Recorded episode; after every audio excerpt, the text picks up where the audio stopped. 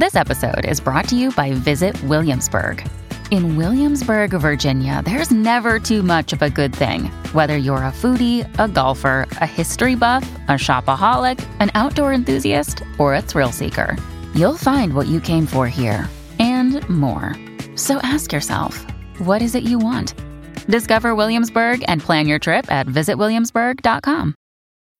When you need mealtime inspiration, it's worth shopping Kroger, where you'll find over 30,000 mouthwatering choices that excite your inner foodie. And no matter what tasty choice you make, you'll enjoy our everyday low prices, plus extra ways to save, like digital coupons worth over $600 each week. You can also save up to $1 off per gallon at the pump with fuel points. More savings and more inspiring flavors make shopping Kroger worth it every time. Kroger, fresh for everyone. Fuel restrictions apply. Hey guys, thanks for listening to Kinda Dating, the comedy dating podcast where influential guests and I break down the dating world and try to figure out why the fuck do we all have commitment issues? Today's topic is integrated attachment theory. What the fuck is that? Let's find out.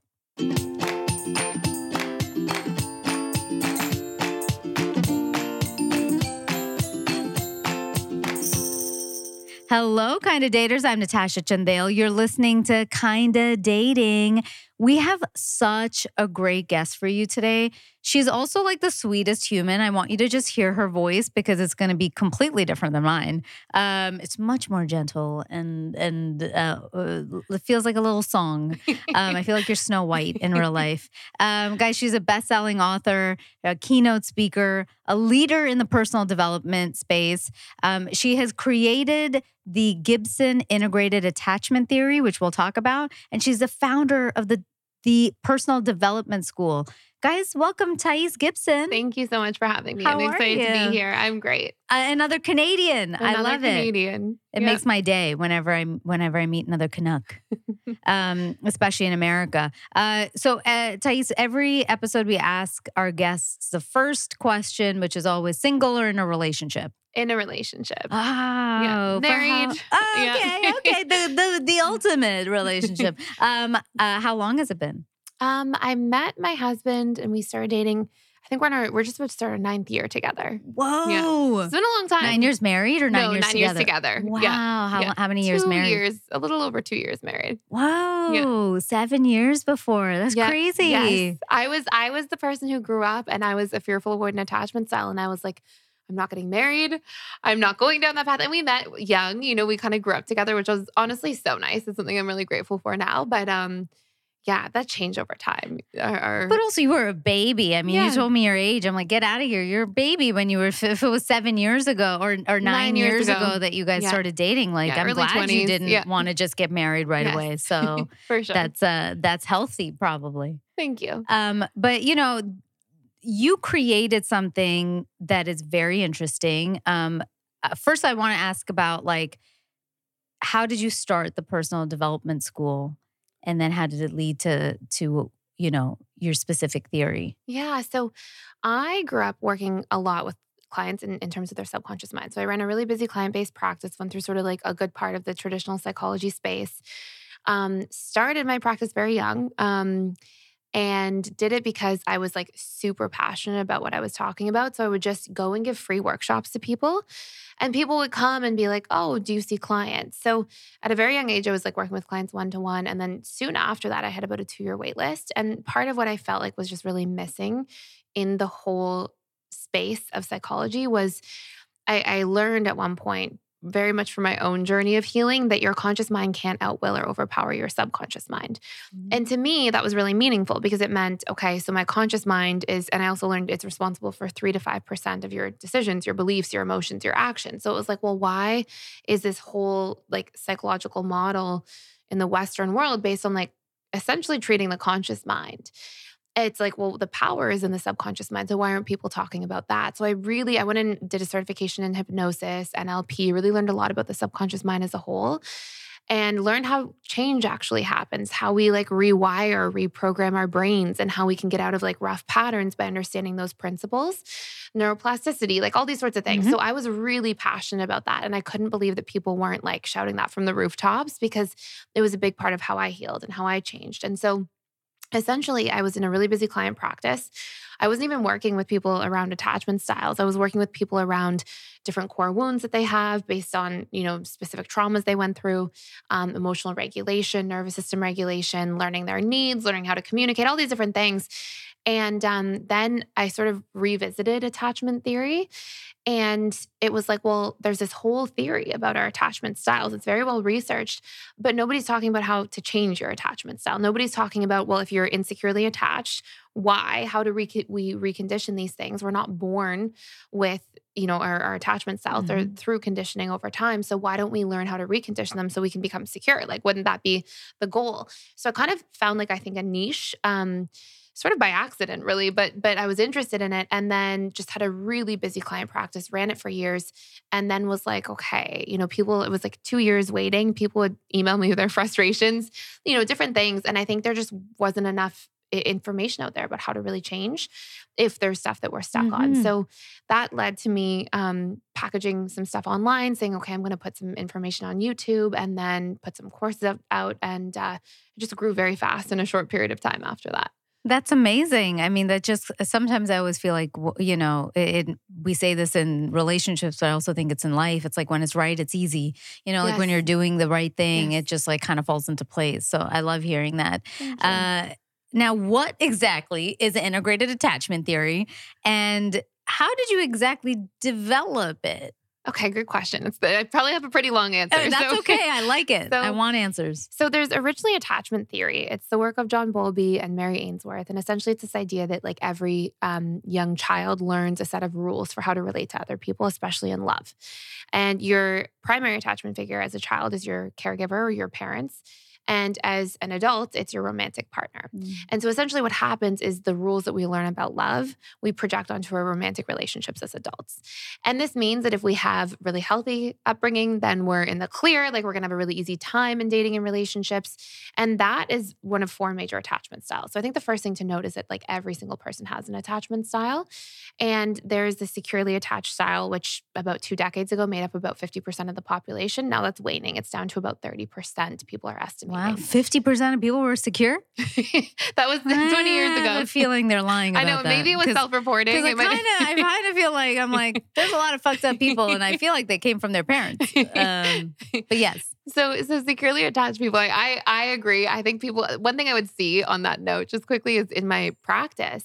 I would talk to people about attachment styles before before we ever like developed a quiz or anything like that. And I would say these are the different four attachment styles. Which one resonates with you? Which one do you think you are? And people would say like, "Oh, I'm secure." And then I'd get to know them like a couple sessions later, and I'm like, this person's not securely attached. So I think we maybe think the best in ourselves or sort of have that relationship to it sometimes. So secure attachment, essentially how they get conditioned is they grow up in a household where there's a lot of approach oriented behaviors.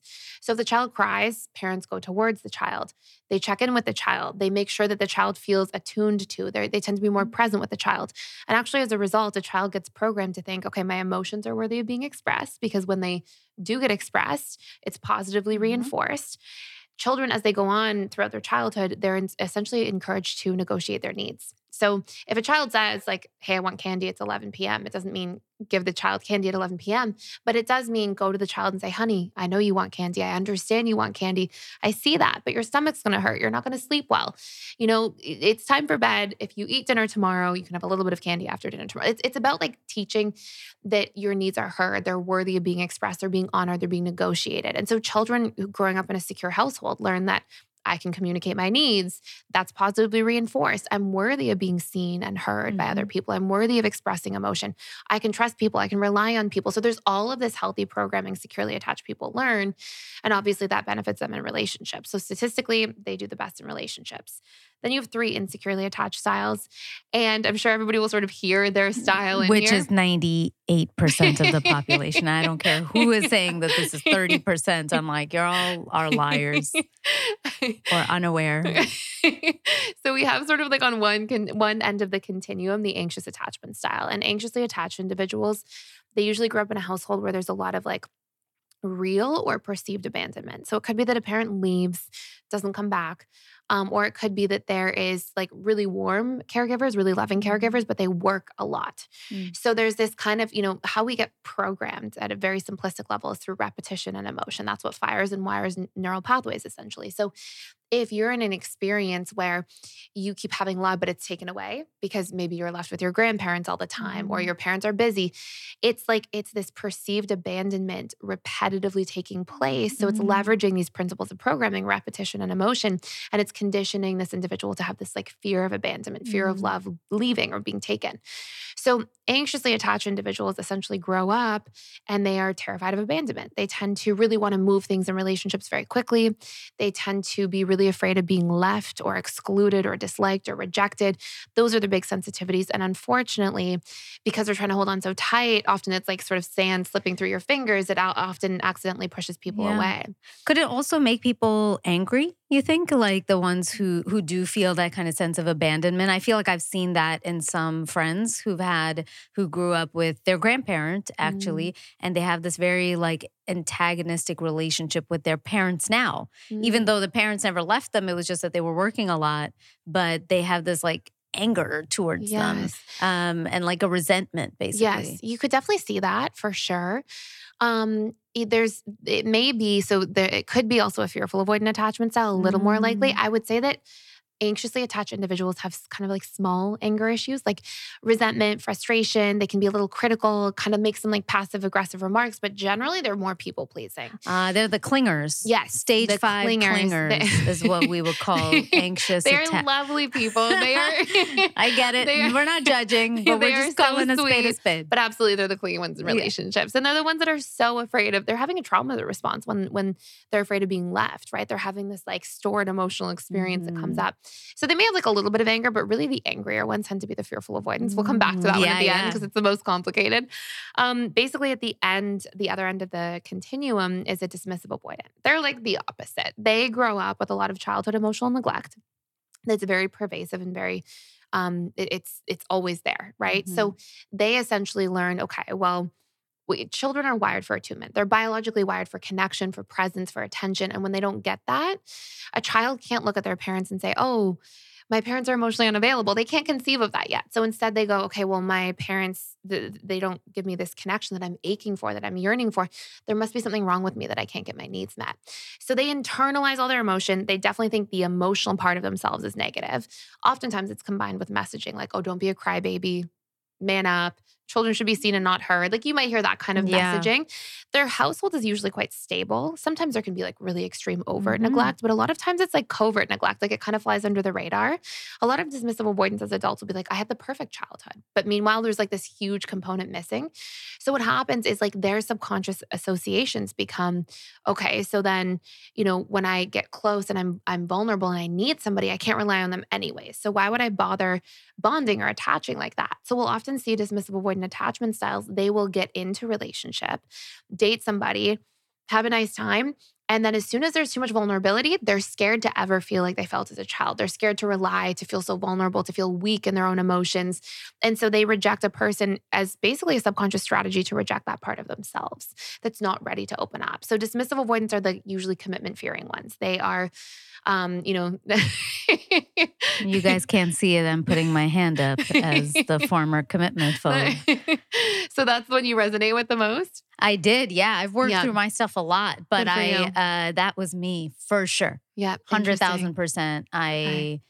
yeah, my parents, like, I didn't have an uh, unstable house, but yeah, Mm. like, definitely, uh, I mean, they, they had a dysfunctional relationship, but I always say, like, my parents weren't able to necessarily meet me on an emotional level. Yeah. Um, and, uh, and and uh, you know a lot of their way later in life was like well i'll give you money and i'm like i'm not looking Ah, for money i just yeah. want you to say i'm good at something you know what i mean Like I need that reinforcement yeah, or I mean, validation. it was even something simple. Like my dad never called me beautiful. He never said that I was good because he was like, I don't want you to get a big head. Yeah. So their whole thing in Indian culture was like humility, humility, humility. But in doing that, it made me yearn for that because you were wired for that as extremely humble, humble. Like Yeah. then I wouldn't, then I shrank. Then Yeah. I wouldn't get seen, and I was, you know, especially in workplace settings, I've it's something I still work through a lot. I have to be like, okay, I could stand here and uh, you know own my ground, but it took a lot of work to like get there because then yeah, it's, and then when I was in relationships, I was like, great, I want to be in a relationship, and then the second like it came was to talking close. about Yeah. something, I was like. Let's not. And I would like talk about it like two weeks later and make it a joke. Yeah. And then the person was like, What the fuck? I had no idea Yeah, any of this was on your mind. And I was like, God, I mean, it's fine. It's fine. We're over it. Like moving on. But it wasn't. That's very know? that's very well described for the dismissive avoidant patterns. And and part of it is like dismissive avoidants usually don't get a lot of healthy modeling for conflict. Like you don't see, okay, here we're gonna learn to hash things out together. We're gonna talk things through. So it just feels like, okay, I feel this emotion. I don't want to feel this emotion. I'm just gonna Mm-hmm. park it over here. Yep. I'm gonna stay really far away from it. And then I'm going to talk about it or revisit it when it doesn't feel strong anymore. But then usually you don't get like properly heard or understood, or it feels hard to rely on people. One thing that dismissive avoidants feel a lot is they feel misunderstood, unseen, unheard. And oftentimes it's because like historically, I'm sure you probably can can relate to this, you don't see and hear your own emotions enough so Yeah. you can express them to other people. And so it creates this kind of like sometimes you can feel like you're kind of like on the outside looking in because you you know you can you, you sort of feel like pressure to be there for everybody else but like hey what about your experience? What about your emotions? And and it's so easy to just kind of withdraw and, and sort of play small and yeah. Do you feel that more people are this uh, like attachment style? Because I feel like a lot of, especially women that I, that I talk to and through the podcast, and you know, having come out of that stage myself, I think a lot of us, uh, especially you, you've been hurt in relationships. Yeah. Which we don't realize is rooted in in a lot of these Childhood childhood relationships. relationships, and then when that when we recreate it in adult relationships, we become even more jaded. absolutely So then you you go from like hopeful to full jade, and right, and like, and then I've done that too. Like Yeah, it took me a long time. I I hated men. I was like, I don't need anybody. yeah I wouldn't let anybody do a th- damn thing for me. yeah Um, you know, I remember one nice guy. Uh, I had come out of an abusive relationship, and and he was just trying to help me by talking to me, and I was like, I don't need your help. I was like, boo boo. I'm not trying to talk to you about Yeah. any of this. And it was just like, because I didn't want to open myself up. I didn't Yeah. want to be vulnerable. I didn't want help. And it took me a long time to like get to a point where I was like, oh, like now with my uh, partner, uh, I'm just like, here's my bag. Here, open the door. Here's whatever. I'm like, I'm like, I know I can do it. I'm like, but you can do it. Like, it's great. Like, it's you nice want to you want to pick on stuff someone- up. Like, great, pick it up. Here's here's my suitcase. You know. Um, Yeah. And yeah, and it's exactly that. Like, you you learn to feel safer um, relying own. on people. But I feel Yeah. like that's a lot of people. So it's actually statistically women are more anxious, but women are also afraid to like women. It's funny because people think the anxious, preoccupied person's this like super available person. And to some degree they are. Like they'll definitely share way more and be more vulnerable and express more, but they also are constantly people pleasing. So like if we're people pleasing all the time, there's a mask of Yeah. unavailability. And so statistically more females are um, anxious, preoccupied, then dismissive avoidant, then fearful avoidant, which is the last Mm. one. But dismissive avoidants, um, you know, they tend to do really well in their careers. I they was tend just to be about very, to. So yeah. then that's what I was going to add. I said, oh, maybe it's like more alpha women or women who, you know, statistically, I hate, I hate this term, but like sort of in the dating space, it's always like the smart, successful woman. a lot of times um, are dismissive you know. avoidant because you you where you sort of shut down um, emotionally, you'll spend your time mentally and intellectually. And so a lot of dismissive avoidant women will be very intelligent, very um, very like um, very conscientious, like really think things through because you're usually so good at sort of removing yourself from situations Yeah. emotionally. Even if you're feeling certain things, you are good at just like kind of holding it oh, down. Oh, yeah. And so you you you more easily don't react too much. I mean, there can be benefits to to that. Absolutely i'm great at poker yeah. I bet that because of that. absolutely. And so one other thing, and I'm, I I don't know if this is too vulnerable to ask you, no, but please, nothing but is. one other thing that's often there for dismissive avoidants is they usually will never show it because they can be very stoic, but they usually have um, a very big sensitivity to criticism. Oh, yeah. And yeah, and and it's often because as a child, it's like that thing, right? Okay, well, there must be something wrong with me that I can't get my needs met. And so there will be this kind of like, I don't want people to fully see me or to fully know me or to, you know, see too much about me because then they'll see deep down something's wrong. And it's like all just programming. It's not the truth at all. And it can be something so valuable for dismissive avoidants to work through. And I'm sure it's been part of your journey in some way because it's like when you can stop. My, my husband was dismissive when I met him, and Mm. and I, I he would never show it at the beginning, and then I realized over time, like if I say the tiniest thing, sometimes he like kind of takes it to heart, and we had to like kind of talk that out. That's me, me and my partner for Yeah. sure. Where where it's like uh I think also when you are when you have grown up in environments that like for me I was criticized by my family a lot, right? And Yeah. part of it is I, I don't know about others. I've never I don't like to admit it, but I'm a very sensitive person. Yeah, For yeah. somebody who everybody goes like, "Oh, Tasha's so, so tough." unemotional. She's Yeah. so like, yeah, it's like I I'm like a dude, you know, all that stuff." but I'm actually very, very sensitive. So Yeah. to me, it's like the way you say something matters. Yeah. And sometimes, like my, you know, my partner and I, one of the things we work through is like he is very direct. So he'll just, you know, especially I'm a stand up. Yeah. So he'll come up to He shows and, and sometimes he's just like, I mean, that bit wasn't funny. And I'm like, excuse me? like, and then I'm like fucking livid, you Yeah, know, yeah. because I'm like, the fuck do you are you just saying I'm not funny? And he's like, No, I didn't say you're not funny. I said the bit's not funny. And I was like, Don't fucking say that. Like, don't say it like that. yeah, And then, you know, and he's had to learn that, like, oh, that's not the way. Cause he's not Yes. saying it in a in and he a- doesn't mean anything no, badly by nothing it, at all. course. He's Yeah. just trying to say, Or like, maybe he thinks he's give me feedback. feedback. Yeah, yeah. Yeah, He's just sure. going like, oh, but that bit, and I'm like, well, no, just uh, unless you have some fucking specific thing Unless that you didn't want to work. sleep on the couch, Yeah, yeah. like fucking don't say that. And so like we've had to learn how he says something just so just because I know it's me. It has nothing to do with him. It is my perception of it. And so uh but it is it's very rooted in the way Yeah. like my dad used to speak to me A you know, which is very like attacking me for nothing. Like it was Yeah. like, you're the problem. You are like this. Yeah. You're da da da.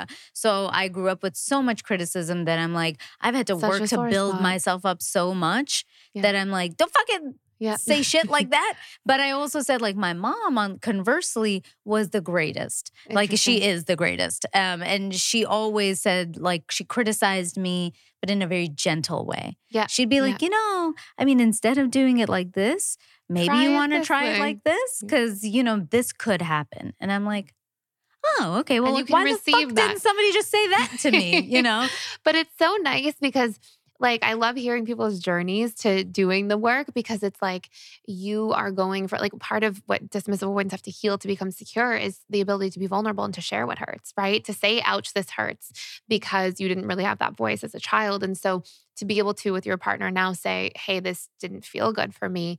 I don't receive it that way. Like you have to try a different Yeah. way. And to be working through that together is also like you being able to have support and yeah. being able to like share so that you can rely on somebody and open up and you know so it's it's cool like one of the the things and i still have to tell you the the last Yeah, attachment yeah. style in a second but one of the things um that is so beautiful is that usually exactly what you need to do to heal and become secure um, in a relationship just also happens to be the exact work that you need to do in the relationship to self. So it's almost like people will show you. We were talking about Rumi. There's like a really great Rumi quote, and he says, um, if I'm irritated by every rub, how will I ever be polished?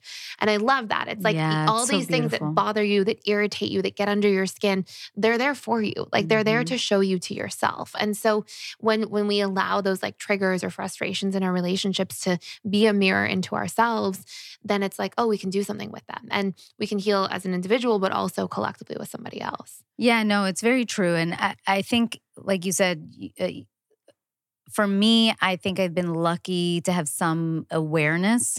And the awareness, I don't know what it is for others, but I'm naturally, here's what I was going to say. I might not be aware if I weren't such an emotional person Yeah. on Yeah. the inside. So while there's like a surface level person of, that I am that that wants to hide and have the facade and be like she's put together and she's strong and she's got all of it, you know, all of that. There's this part of me that's very subconscious that just cries at everything. Yeah. And yeah. so when I cry, I'm like, oh, something got to me. Yes. Something somebody said got touched to me. Yeah. And like, you know, anytime like we'll we'll talk and and again when the stand-up thing happened, I remember um I actually didn't yell at him. I cried. yeah, that's good. you know, and then I realized I was like, oh, it's because what you said hurt me. Yeah. And then I got a little angry about it. Yeah, and then yeah. I came to like, oh, this is what I think hurt me. And I was like, and I think it just needs to be rephrased because my brain is processing it as you're not funny. Yeah. And then I'm like, why am I doing anything? Yeah. But it's not that. So Absolutely. And it's funny. So like underneath that, so so a lot of the work I would do with people is that we have a core wound. So like Yeah. underneath, it's not just I'm not funny, but usually underneath that, it's like I'm not enough or I'm not worthy. Or and there's usually something like really rooted there. And and again, it's like when those things touch us, it's like, oh, because I have a wound there. And it's something to be able to work through as as I need to. But I like that you're able to see that and, and sort of move through that. Can I ask you another question? So yeah. so, just out of curiosity, for anybody who's listening who might be a dismissive avoidant, as you were more open and shared more and like brought things up, did you also find that your fear of commitment changed a little bit? Hundred percent. Yeah. Yeah. I think it's nice for people to hear that. Yeah, hundred percent. That's it's a great thing. I I I might not have been aware of that transition, but you're right. When I when I started doing the work and I got more comfortable with myself and I became aware and conscious of why I was doing what I was doing, I started realizing I'll be okay. That was a big shift for me. Where before I've often talked about it that in a if a relationship ended, there used to be a fear of I'm going to die alone. You know, like yeah. I think a lot of people have that. And then, uh, or what's going to happen to me because I am so emotional deeply on the Yeah, inside, Yeah. and you just don't want to feel like that. Yeah. And uh, and when I realized, like, oh, if a relationship ends, I'll still be okay. Yeah. Yeah. That just gave me a sense of peace and security and groundedness. And then I was like, oh, okay, well now this stuff doesn't scare me. Yes.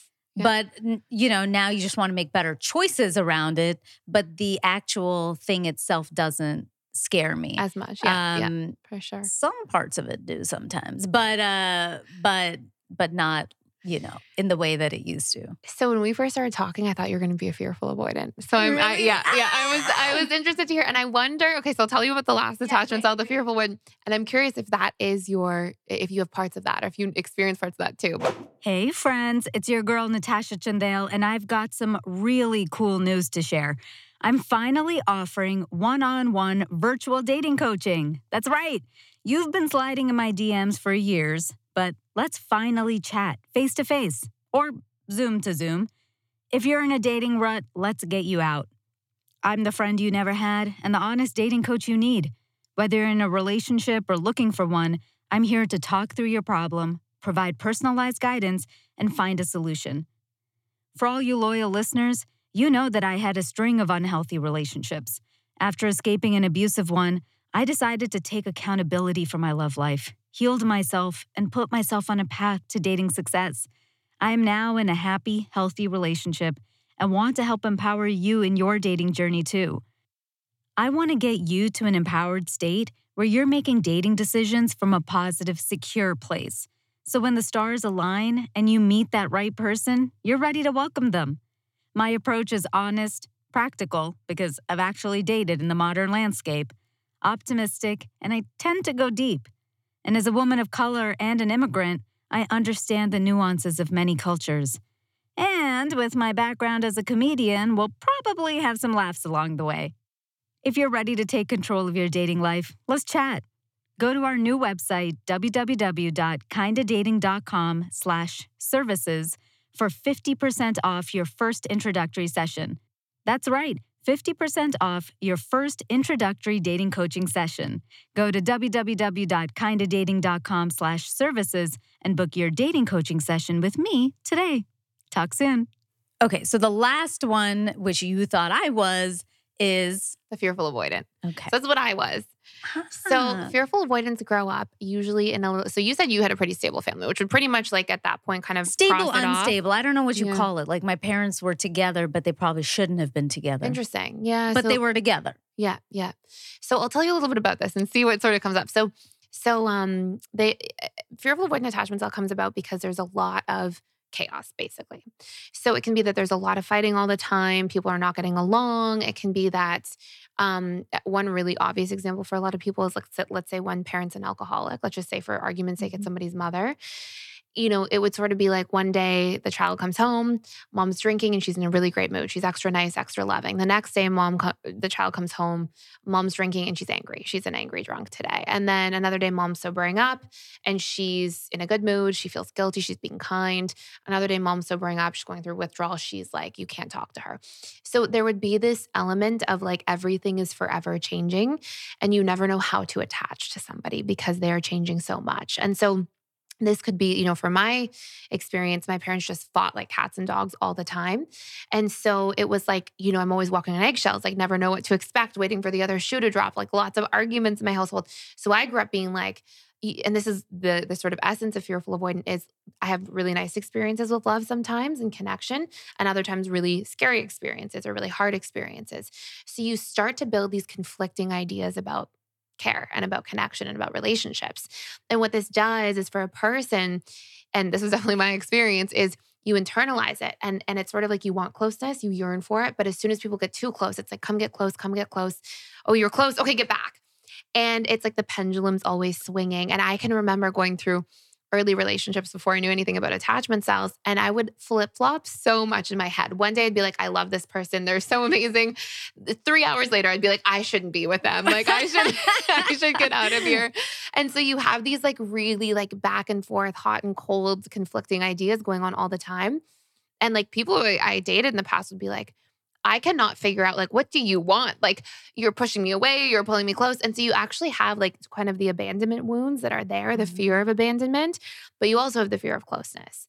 And a lot of fearful avoidants, and this is why I thought you were maybe going to be fearful avoidant, is fearful avoidants learn to be like quite um good with people. They they tend to make good first Mhm. impressions. They tend to be like kind of charming or charismatic because they are they figure people out. They tend to be and also what I've noticed, and there's no research to back this up yet. I haven't done it or polled anybody, but um, you are an INTJ, and um, that's pattern finding and reading between the Mhm. lines a lot.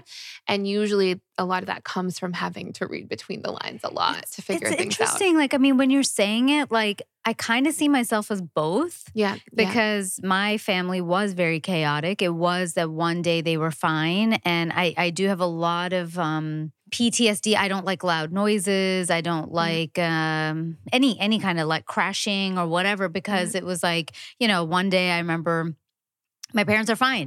They stopped talking for four months over a fight over salt. yeah, And they yeah, just didn't speak yeah. for four months Yeah. in the same house. And then me as a kid you was feel being that and you told- pick up on no, that. I was the one being told to go like, "Hey, go tell to go tell your mom." I uh, uh, my mom would be like, "Tell your dad I want to go get groceries." And what is your? He's like, "Tell your mother I don't give a fuck about groceries. I'm not going to go get the groceries." And blah, blah. and then, but I'm not translating their message the way they're. s- I'm actually translating it in a way that they could receive it. So when my mom would say, she'd be like, You better tell your dad that I need to go, blah, blah, blah.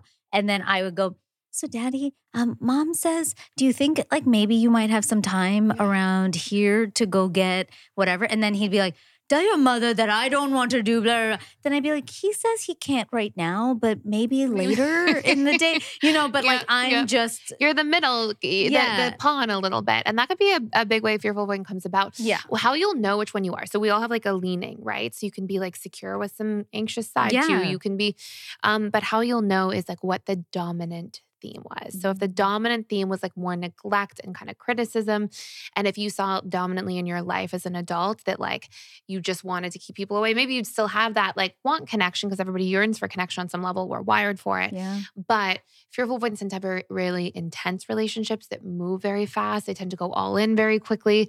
Then they tend to, you know, flip flop a lot back and forth.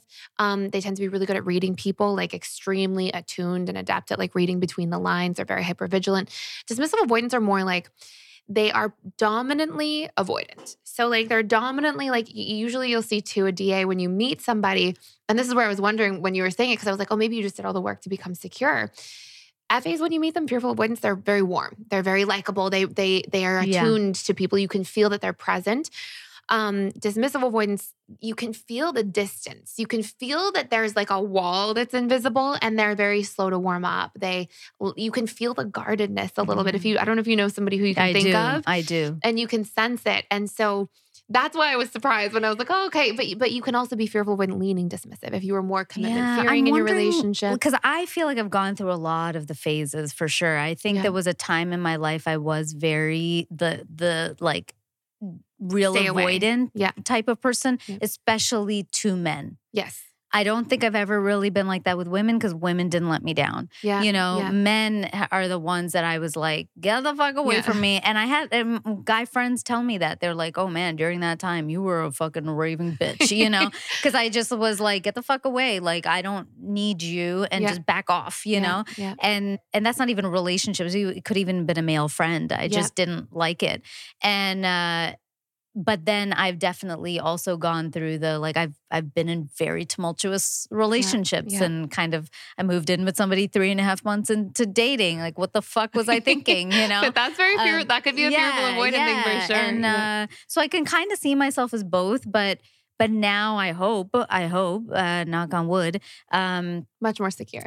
much more secure. I think I've um, done a lot of the work, and but but again, I always think, and I don't know. You tell me. Is like I feel like there's always a little part of that there. Um, so I know sometimes if if an emotion gets too high for me, I do want to run. Yeah. And then I'm like, no, you're okay. Yeah. Yeah. And now, where, you know, the gap used to be two weeks to approach a problem, now it might be a few hours. Yeah, You yeah. know, but I still need the few the hours. space. Yeah. Where where Yeah. he likes to talk right away. I'm like, please just Like, I need that time to process. Yeah. and then I'll come back. But now it's not two weeks. Now it's just like in two hours. Yeah. Or a few hours. I can be like, okay, okay, I can ready to talk about this and this is what I feel.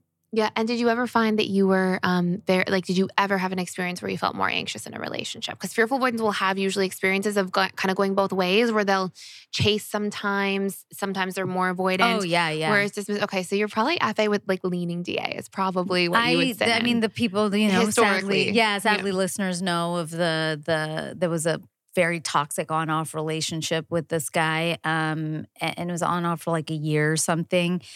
And so I just look back, I'm like, what the fuck was wrong with me? I felt like I was obsessed with him, Yeah. and and uh, not that I was like reaching out or doing anything, but you're constantly thinking about Yeah, this person, and and when they contact you, you're like, oh, okay, like Yeah. you know, where uh, you're just like, what the fuck? Yeah, you know? Yeah, so yeah. i i can definitely but that was that's a very rare example for me. Usually i haven't been like and i always just say i think i just really wanted to fuck him badly um and he wouldn't fuck me and so i was just like obsessed with trying to get him to fuck me um and kind kind of caught feelings along the way and i was like yeah. fuck why is he not or there's have you ever heard of limerence? No what's okay, that so limerence is like like addictive infatuation. Like Oh, it's a yeah. very real thing and it usually happens when people represent one of two things and it can be a combination of both if somebody is expressing traits that you've repressed so like if somebody like let's say as a kid you couldn't be assertive or have boundaries just for argument's sake because you got punished or in trouble or you couldn't speak up and then let's say somebody comes along they're very assertive we actually have this like biological wiring for trait variety like actually Oh, biological like if people pair up years and years ago and somebody's strong and somebody's smart they survive better so sometimes when people have really opposing traits, we're actually subconsciously trying to attach to them because we're trying to attach to their traits because they're like kind of lost within us. And then the other one that really gets people is if somebody meets a deeply unmet need from childhood. So a, a really mm. common one is like if you felt really unseen as a kid and people weren't present enough with you and then somebody comes in and they really see you. They really talk to you. They really like notice things that you're doing. They really speak into like, "Oh, I noticed this and this about you." like people can just like get such strong feelings because we're yearning for this like oh my gosh i've been aching for that since a kid since i was a child but i didn't know and so we like hunger for these things Mm. that usually the actual healing of that is in the relationship to self to give these things to us Ah, I mean, in hindsight, when I the, the first one that kind of got to me was was like I think he had qualities that I just found really attractive that Yeah. I probably wanted. Like I just he was very like um you know, it's like that sadly that typical cliche bad boys story, you know, Yeah, where yeah. he was like very confident and and very assertive and just didn't give a fuck. And like there's Yeah. something sexy about somebody who doesn't give a fuck as someone who gives a fuck about everything, you know, yeah. um, as someone who like overthinks to death. totally. I'm like, yeah. wow, like this motherfucker doesn't care care about anything, and yeah, yeah. and and then he was an attractive guy. So at some point there was a little bit of like, well, he's hot. The actual attraction Yeah, part. yeah. Yeah. And um, but I do remember I became obsessed with the fact that he wasn't, he wouldn't have sex with me, and then I was like, why the fuck aren't you having sex and that could me? be like a need, right? It could be this need. Like obviously there's like the we have sexual needs, but even beyond that, it could be a need to like like sometimes underneath that's like validation. Yeah, or sometimes yeah. underneath that is like affirmation in some kind of war- 100%. form. There's and a if you're part of you used that's to, like, yeah, one, it kind of felt like a challenge. Two, it felt like rejection. You know, you were like, "Excuse me." yeah. Like I, y- everybody wants to have sex with me, so why would you not want Yeah. to? Um, and then you just sadly become like, you know, you allow. It but he, you. but he wasn't. He didn't yeah. treat me well. It was a it was a shit relationship. it Yeah, was very yeah. toxic. But you just you do get addicted. That's what I felt. I felt addicted Yeah. to it, and um, and I had to like cut you it know, because and that's it. usually Yeah. like limerence when you Yeah. feel like consciously your mind's like no i know better this isn't the right person why am i Yeah. doing this and then yet you like can't stop thinking and feeling about it it usually falls like into that category And but like again, now I'm. I hope uh, it was funny. I was just telling my partner that that person, toxic relationship guy, who sadly um, people know here as Bruce Lee, he, uh, because he used to be like this black belt, whatever, uh, under whatever. i totally wonder if he like listens in here sometimes He probably does because he's sadly obsessed with me. He just emailed me the other day, No and and like uh, once a year I get some text or some email or some. It was actually usually text, and this is the first time I got an email, and I was Oh, like, "What the fuck is this?" and like, but again, old me might Yeah. have been like, "Whoa, what?" But I just didn't give a fuck. I I screenshotted. it. I sent it as a joke to my friends. I said, "Oh my god, look!" And uh, and actually, like four exes in the last like two weeks reached out to me because this happened. oh Um, congratulations thank I, you keep saying yeah. partner i didn't realize yeah, no, yeah, that's just so just happened. So so it was like weird that all these people suddenly reached out, and and again, maybe old me might have um, even entertain the idea of just saying hi back or something. yeah. I just was like, I'm Good for good. I'm in a really good spot. I was like, wish you well. I just feel nothing. I was like, Good for you. moving on. Uh, And that's a good sign. So usually what that means is like if somebody's in that space, their needs are being really met in the relationship now and in relationship to self. And those traits that were so attractive, often you've integrated more into yourself in the process. Like if things that used to bring you limerence like don't anymore, usually what that represents for people is that they did that like inner work Yeah. to get to the other side. oh, I love it. Well, I Mm. hope you're right. but with the with the fearful attachment too, like, do you think? Eh, so you said this is where maybe some of that anger stuff comes in, like. yes, fearful avoidants struggle with anger. So I know mm-hmm. I nobody would believe this, but I was an angry kid. Like yeah, I know, I know. No They're like, way! no You're way. like the I sweetest. was like I want to hug angry. you. I people, just I think I scared people as a kid for sure, and definitely my family, definitely my parents, definitely. Eh, I, I never, I will say, I never. I always got along uh, with women. I never like had big fights with friends growing up, but similar to you, I had these big like um, I cannot. All men are liars, cheaters. All men are bad. All men are you know, and so I was angry in relationships, and I was angry like road rage, angry, angry at my family, angry at like all these things I hadn't forgiven. I was sort of like the pawn a little bit back and forth too. And I really resented that and held on to that. And so that was something I worked on. Like I, it's funny, I got in trouble a lot as a kid. And then I kind of was in this space of like, okay, why am I so angry? Because it's actually like ruining relationships. I push people away over it. I actually had to like truly sit and work on that.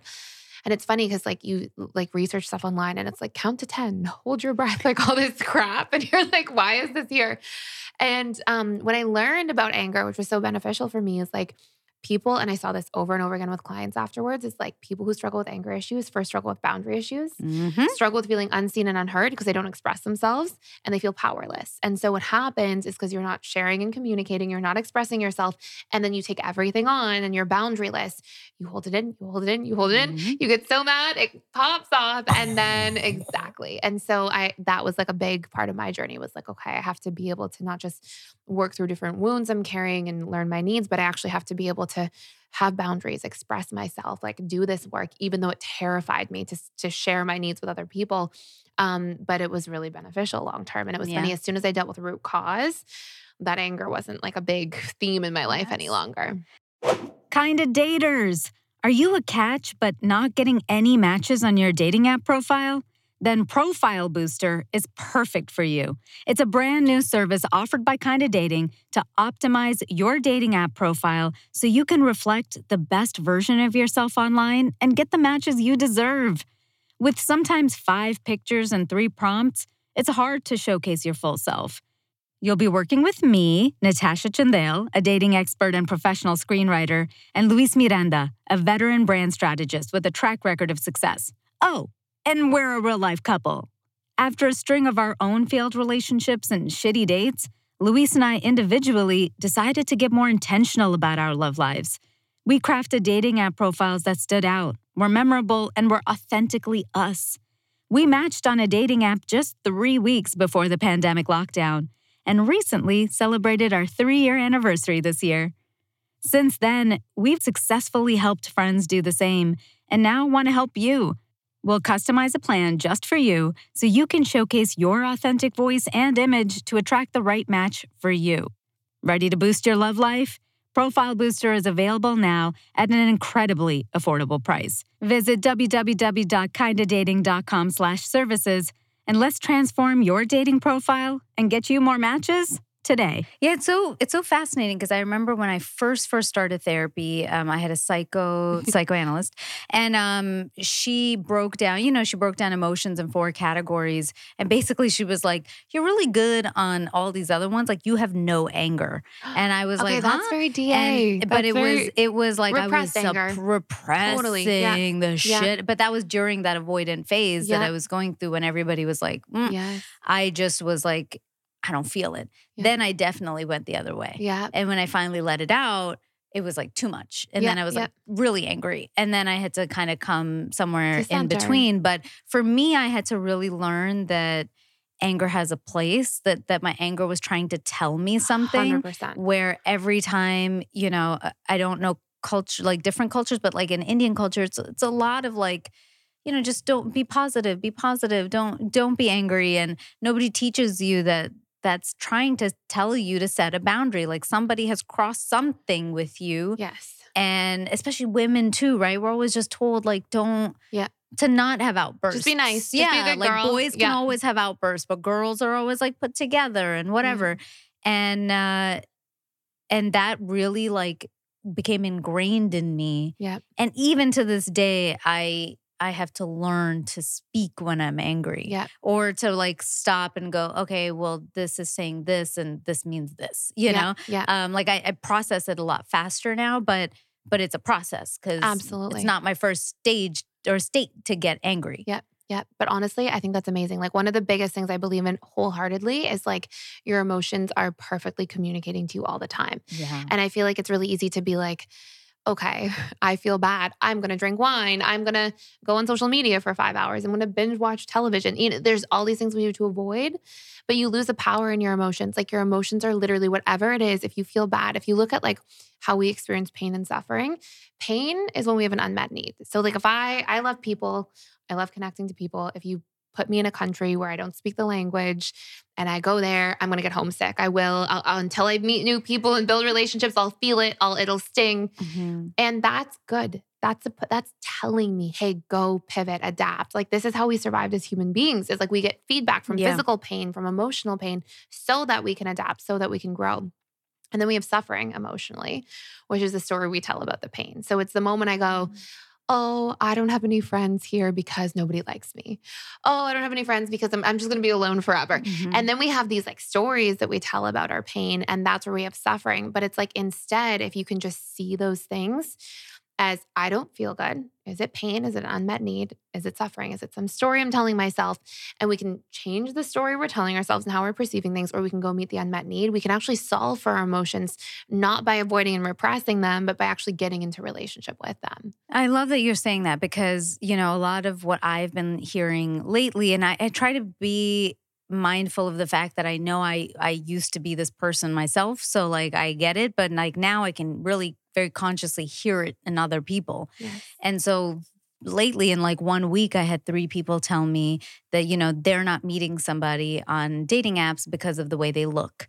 They believe that it's because you know they're in la uh, and in la everybody likes a skinny girl and that they are not that and so that's why they're not meeting somebody. And i had to I, I I was like, listen, I completely understand that. Uh, that, that, hurts. That, that you feel yeah. that way. And I had but- to like say, like, you know, there are a lot of models who also say that Yeah. they have really shitty dating lives. Yeah. And uh, and I said, and I know a lot of people who quote unquote might not be the conventional good looking that met partners and are married Yes. from dating apps. I have really good friends who have. So I but they were just like, nope, nope, nope, nope, nope. And I was just like, listen, I get it. I'm I'm understand that that's the story you want to tell yourself Yep. right now. And that's fine. Yep. At some point, I I didn't say that to them, but I was like, at some point, this will not serve you. And you will learn that something has to change. And if it's not gonna be, you can't change other people.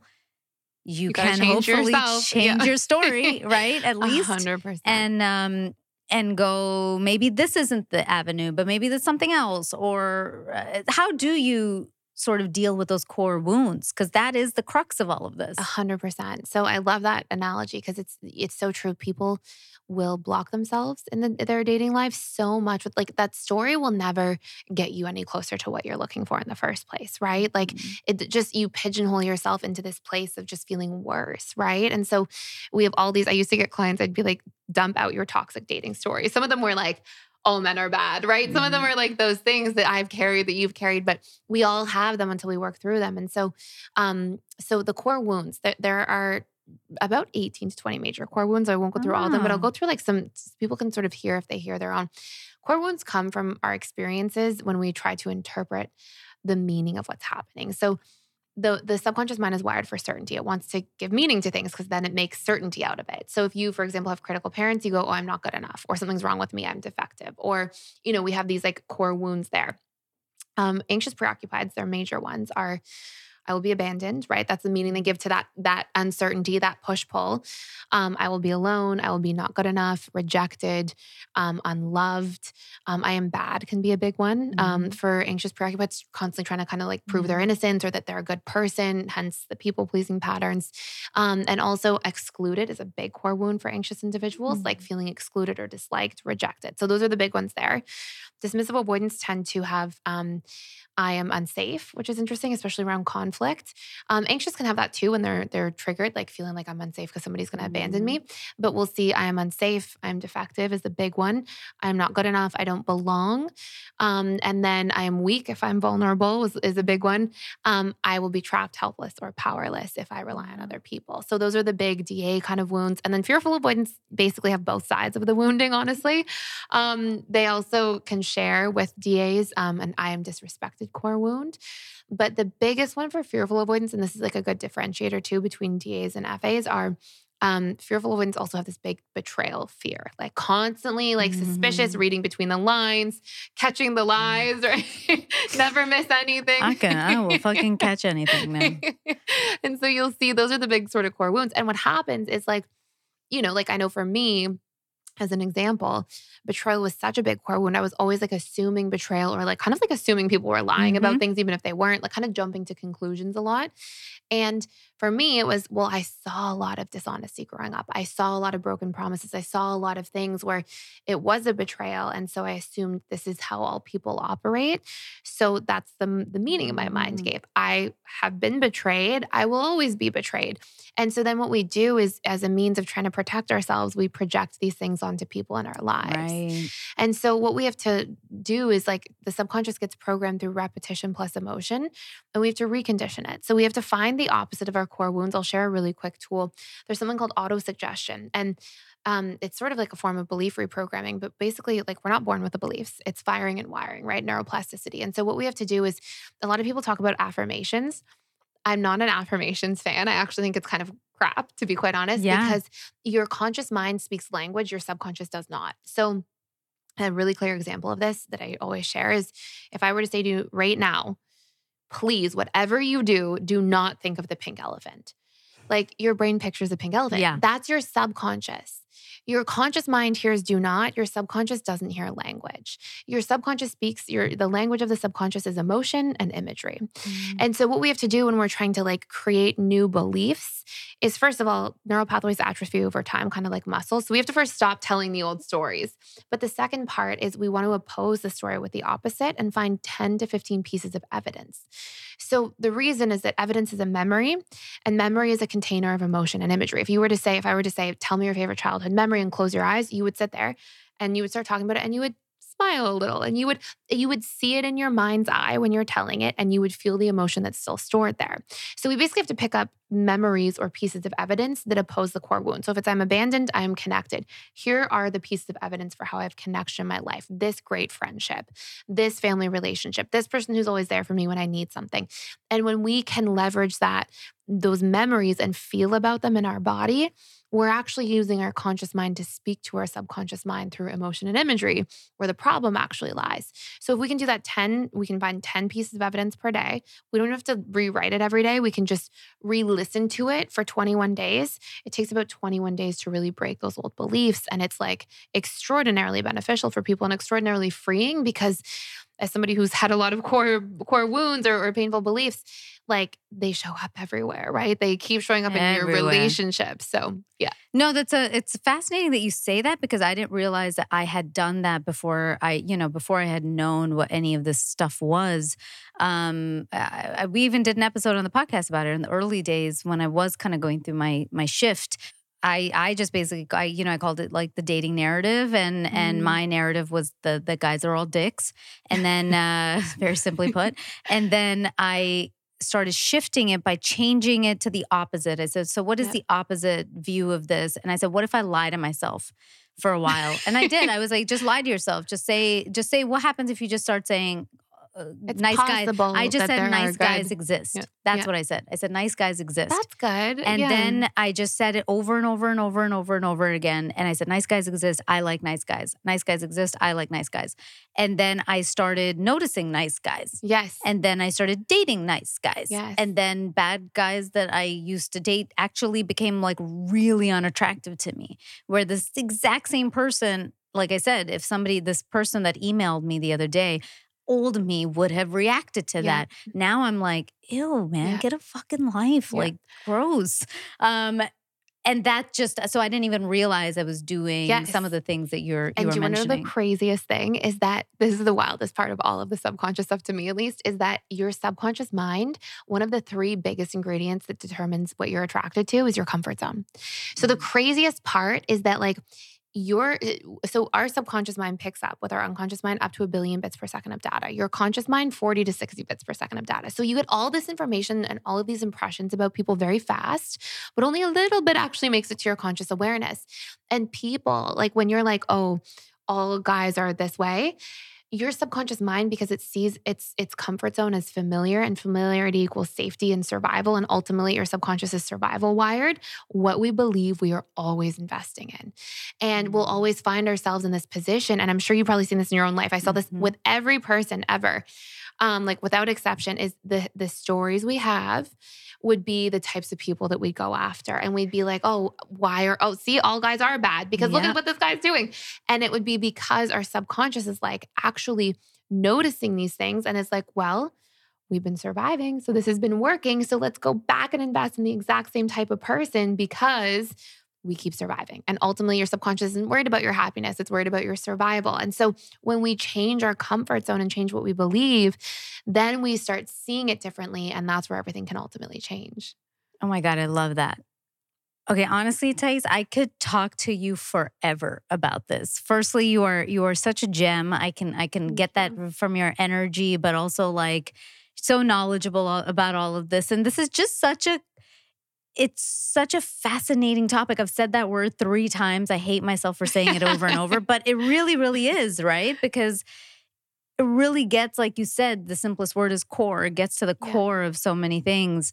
Um, a lot of even the core beliefs that you're talking about, those core wounds, sorry. I think the hard part is a lot of people don't dig that deep Yes. right? It's Yeah. like people Um, I mean, the fact that fucking 30% of the population thinks that they're secure, I'm like, okay, buddy, um, you're clearly not digging deep. But that, what is that core wound? Um, how can people like maybe identify that? Uh, I can say now what mine, one of mine big ones is, was, um, and maybe this helps people, that's why I'm saying it, but is that uh, I didn't feel seen. Yeah. Yeah. Uh, like I said, I was little. Um, you do, you know, anything. It was just like eh, the my house was so loud. Everybody was so loud in it, Yeah. and uh, and I was kind of a, a quieter person, and I had to have a personality, and and you know, and then even in the in school, I, I had bottle cap glasses. I was little. Nobody looked at me. There was a lot of like not being Feeling seen. invisible. Yeah, Yeah. and uh, and it's an interesting thing how that manifests in life because I'm luckily I'm not like a hardcore narcissist actor, you know, who's like, look at me when I walk in a room. But I realize that I like to be recognized and that sometimes drives me to too much work, Yeah. to work too much because I'm just like, recognize me, see my work, see I exist, see I'm here, like I'm doing something. And and I've had to like really work on like letting that go Yes. and just going like, hey, Yes. Absolutely. you exist. Yeah. Like, you know, again, like what is the what is the opposite of that? I've been telling myself, I'm like, you exist, you exist, you exist, you Yeah. exist, you exist. And like that's now like one of but it took me a long time to get to that one. Yeah. There were other core wounds along the way. Yeah. And then I had to go to like, what is the real one? yes. And it was really difficult to come to that. So how can people kind of like get to that? Yes. Okay. So I'll, I'll share a couple quick things. So, um, one thing is that part, I just want to say this really briefly for anybody listening is you started seeing yourself, right? Like, so you shared so much about how you went on your journey. You started paying attention. You're, you're self observing all the time. You're able to like be there for yourself. So sometimes like we actually just change the wound by giving to ourselves what we didn't have access to around it. Um, but, and so that's a beautiful example. Of course, you can use auto suggestion, like I am seen, who sees me, find the evidence of the opposite, all that kind of stuff. But, um, but how we find what our big core wounds are it- are number one um, you'll see them in your behavior and in your language so you know i had a betrayal core wound i would be like waiting to be betrayed reading between the lines Mhm. you know like all these things Waiting to that- get cheated on. yes And, yeah. and, and things that like oh my gosh like thank god i moved through that because like that was exhausting like looking back on that now i'm like no wonder relationships were so hard for me in the beginning so um and you'll see like if you fear abandonment you'll see it but when we're triggered just a really easy tool is in the moment you're triggered you can just ask yourself what am i making this situation mean about me? Or what am i m- uh, most afraid that is going to happen? And usually like let's say let's say for example let's pretend i'm anxious attached and um, let's say that i'm dating somebody and they don't call me back right? If i'm panicking and i'm feeling all that panic in my body and then i'm like really hurt i can ask myself okay well what am i making bob not calling me back mean about me? Or what am i afraid is happening? Okay i'm afraid bob's abandoning me or i'm afraid that i'm going to be abandoned and so we can source what the big core wounds are by what triggers come up the most in our lives and what we're making it mean about ourselves. And we'll feel it. Like when we connect with it, we're like, oh, yeah, I'm, I am really scared to feel abandoned. Like you'll feel that emotional resonance. Um, so I would say those tend to be the biggest things. And the sort of honorable mention goes to if you see in your life that you are doing, you know, going to great lengths to avoid something in your behaviors, that'll be another really obvious Yeah. one. The I am bad people go to great lengths to seem innocent or to seem good, over explain themselves all the time, all these different things. Mhm. The not good enough people overcompensate by trying to be good enough in all these different ways.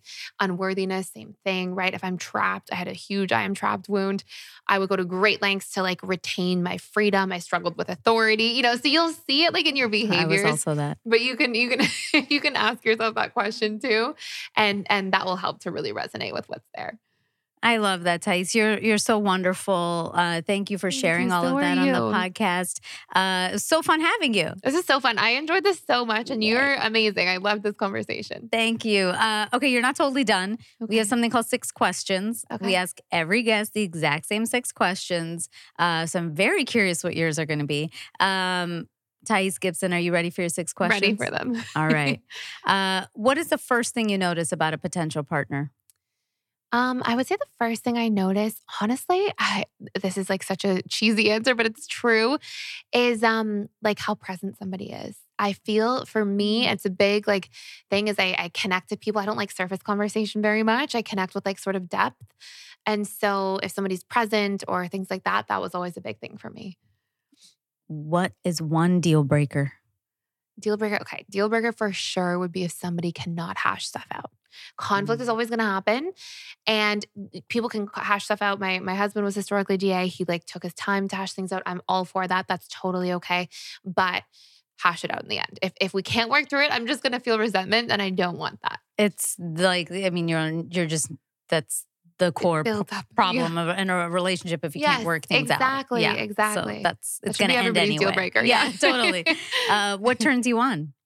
Um, I would say honestly, I'm very touchy feely. Like I'm a very physical touch Mm. person. So I would say like just anything like that, like anything really touchy feely is like I I feel that it goes a long way for me. Well, you're so knowledgeable. So, what are one of your strengths and one of your weaknesses in relationships? Okay, strength would be that I know how to communicate and I know a lot about this stuff. So I recognize a lot of stuff and sometimes still like very rarely like um my husband will get because he's really good. Like he practices the work. Like he, you know, he works on himself. But every so often I'll be like, You're too triggered. What are you making it mean? Like, what is this? This is something else. And I'll be like, oh shit, it's this. So like, you know, so so I think that's a strength for me because obviously it's what I like eat, live, breathe. Um, a weakness is I would say two things. I would say um I still I put people before myself to a fault still.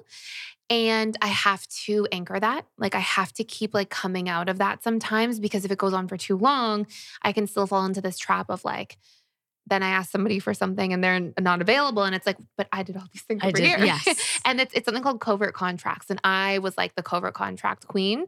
And I still have little remnants of that from time to time if I'm not paying attention. And then I would say, um, the other thing, oh, it, this one's a tough one for me, and I have a hard time getting over it. I have to sit with this one. Is I really struggle to see people in pain, and sometimes I'll try to like take care of the pain too much, and and pain is good sometimes. Pain gives us our lessons. Pain gives us our growth. Like, and I feel like I can easily fall into this like um, enabling role if I'm trying to like caretake for pain. And honestly, it doesn't bring out a good side of me. Like, it doesn't bring out I'm then I worry or then I and and so and I know as like you know I want to be a parent eventually. Like, how am I going to be a parent? I'm going to never let my kids learn anything. Like, I'm just Yeah. going to be trying to do it all for them. So, so that is like a lesson I know I have to like learn and just get in me a little bit better. That's sure. a hard one for any Tough. empath. Like I feel like when Yeah. you when and especially you're in a service industry in that sense. So I And can you see understand pain that. and yeah, yeah, for sure. I can understand that. What is love? Love, uh, love is letting yourself be seen and be known, and to also see and to know somebody, and I think to accept one another as you are in a lot of the different ways. Hmm. Uh, Thais, besides I love you, what three words would you want your partner to tell you? Um, you know what I love, and I, three words I would say like I see you. It's funny, it's kind of to be seen. I love one thing my husband does very well. To his credit, is he like sees the little things. Like he will say like. Usually, like you're you're like this in the morning. Today, you're like this, and he'll comment on little things or little changes, and I'm like, I feel so known, and and that's very uh, whatever that is. I see you. I guess would encompass it is very heartwarming for me. I love that. Yeah. Well, thank you again for being on the on the podcast. How can everyone find you and all of your amazing work and all of like you? Thank you. Um, so at personaldevelopmentschool.com, we have a free attachment style quiz. If anybody wants to take it, find out. And then we have a YouTube channel. I put almost daily content there a lot of the time. So it's personal development school dash Thais Gibson. Love it. And guys, we're going to have all of her socials and all of these links in the show notes of this episode. So please make sure you follow Thais Gibson. Thank you again for being on. Thank you so much for having me. This is so fun. Yay. Uh, and friends, follow us. We're also on social media. We're at Kinda Dating across the board. I'm at Natasha Chandel on Instagram and Facebook, Natasha.Chandel on TikTok. Thank you so much for downloading this episode. If you like something you heard, please screenshot the episode and tag us on social media. Finally, I know it seems tough out there, but just try. Till next time.